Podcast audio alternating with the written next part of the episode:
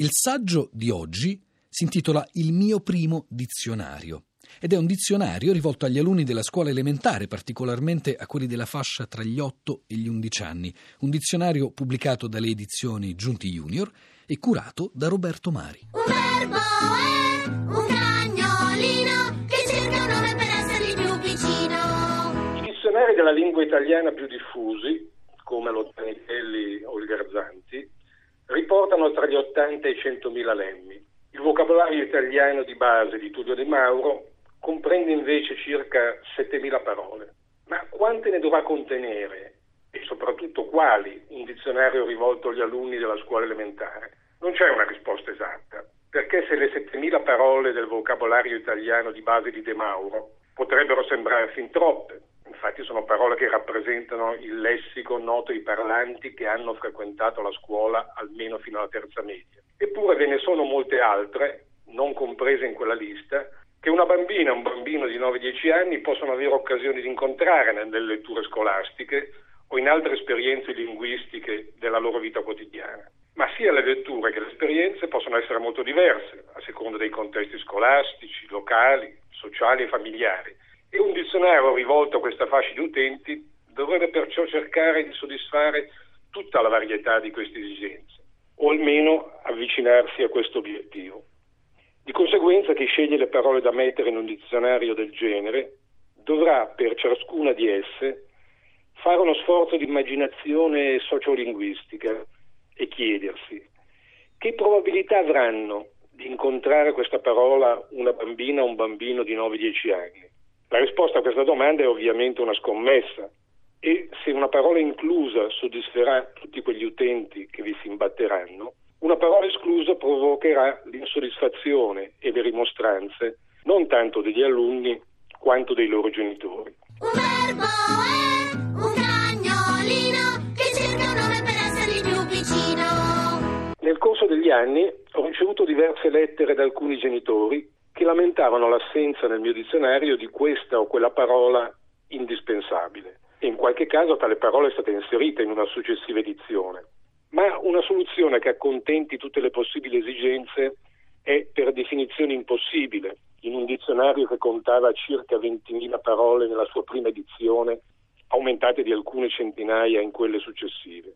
A questo riguardo posso aggiungere che nella mia scelta del lemmario io ho volutamente limitato, per esempio, l'inclusione di un gran numero di nomi di piante, fiori e animali, al di là di quelli più comuni, sia perché sono una lista sterminata, sia soprattutto perché i ragazzi di oggi, attraverso la televisione e ancora più internet, hanno la possibilità di farsi un'idea precisa e soprattutto concreta di, che so, un animale come l'opossum, che invece, dopo aver letto le due righe di definizione di dizionario sull'opossum, resterebbe per loro sostanzialmente una vaga ombra.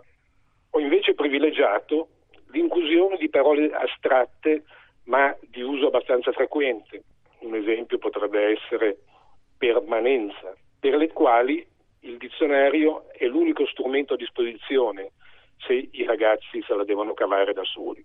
Un verbo è un cagnolino che cerca un nome per essergli più vicino. Se il criterio di inclusione di una data parola nel dizionario per i ragazzi è dunque soprattutto quello della concreta utilità che la conoscenza di questa o quella parola può avere nelle variegate esperienze linguistiche dei bambini, nessun ambito e nessun registro è a priori censurato. E quindi anche le parole che non si devono dire, le parolacce, avranno il loro posto, almeno quelle più comuni.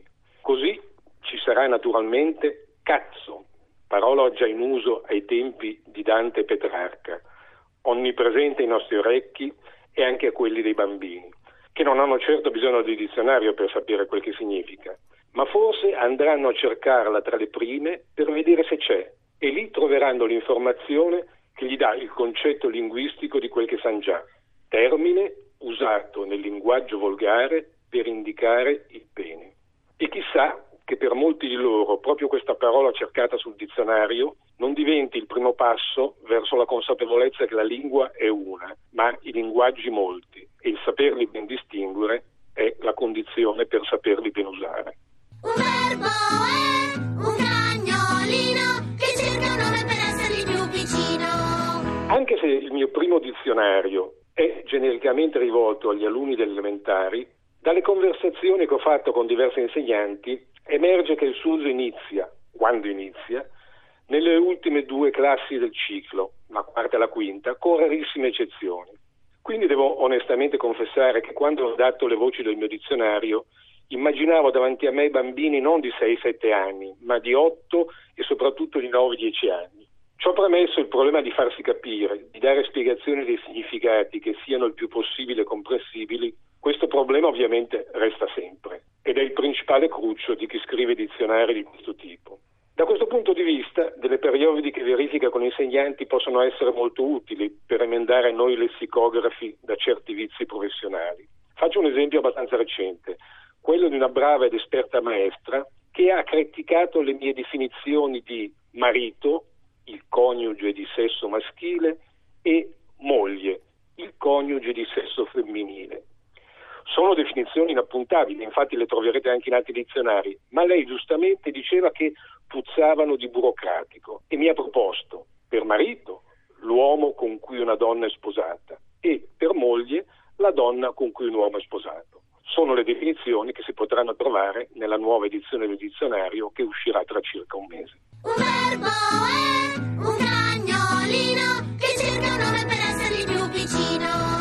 Proprio lo sforzo di rendere il mio primo dizionario il più possibile inclusivo è quello che caratterizza maggiormente questa nuova edizione, in cui si è anzitutto cercato di facilitare l'approccio visivo che costituisce il primo scoglio. Infatti, per quanto stampati in corpo due volte più grande dei dizionari adulti, anche questi per bambini e ragazzi sono scritti con caratteri assai più piccoli rispetto a quelli dei testi scolastici e dei libri di lettura per questa età.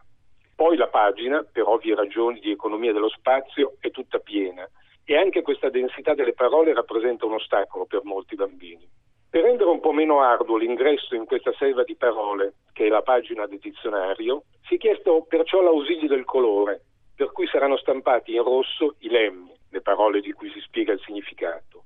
Inoltre, tra un lemma e la sua spiegazione e il lemma successivo ci sarà uno spazio un po' più ampio, in modo che già al primo colpo d'occhio i diversi blocchi lemma-spiegazione appaiano sulla pagina ben distinti l'uno dall'altro. Insieme a queste e ad altre facilitazioni di tipo la nuova edizione proseguirà poi sulla strada, già intrapresa con l'edizione del 2010, in cui erano state inserite con una certa abbondanza le parole di internet e dell'informatica. Questi ambiti che per noi più anziani sono stati la scoperta di un nuovo universo affascinante e spesso anche inquietante, ma che per le nuove generazioni sono semplicemente e sempre il modo più naturale e principale attraverso cui sperimentano la conoscenza dell'universo. Queste parole nuove sono molto spesso parole straniere, quasi sempre inglesi, ma hanno dato origine anche a un discreto numero di parole nuove italiane. Così avremo ad esempio chat, ma anche il verbo neo-italiano chattare, link e linkare, post e postare. Anche in questa scelta di neologismi e foresterismi non mi sono posto altro limite che quello della loro effettiva funzionalità, evitando ad esempio di inserire neologismi e parole straniere, frutto di passeggere mode giornalistiche o tipiche solamente delle conversazioni tra adulti colti o che vogliono sembrare tali.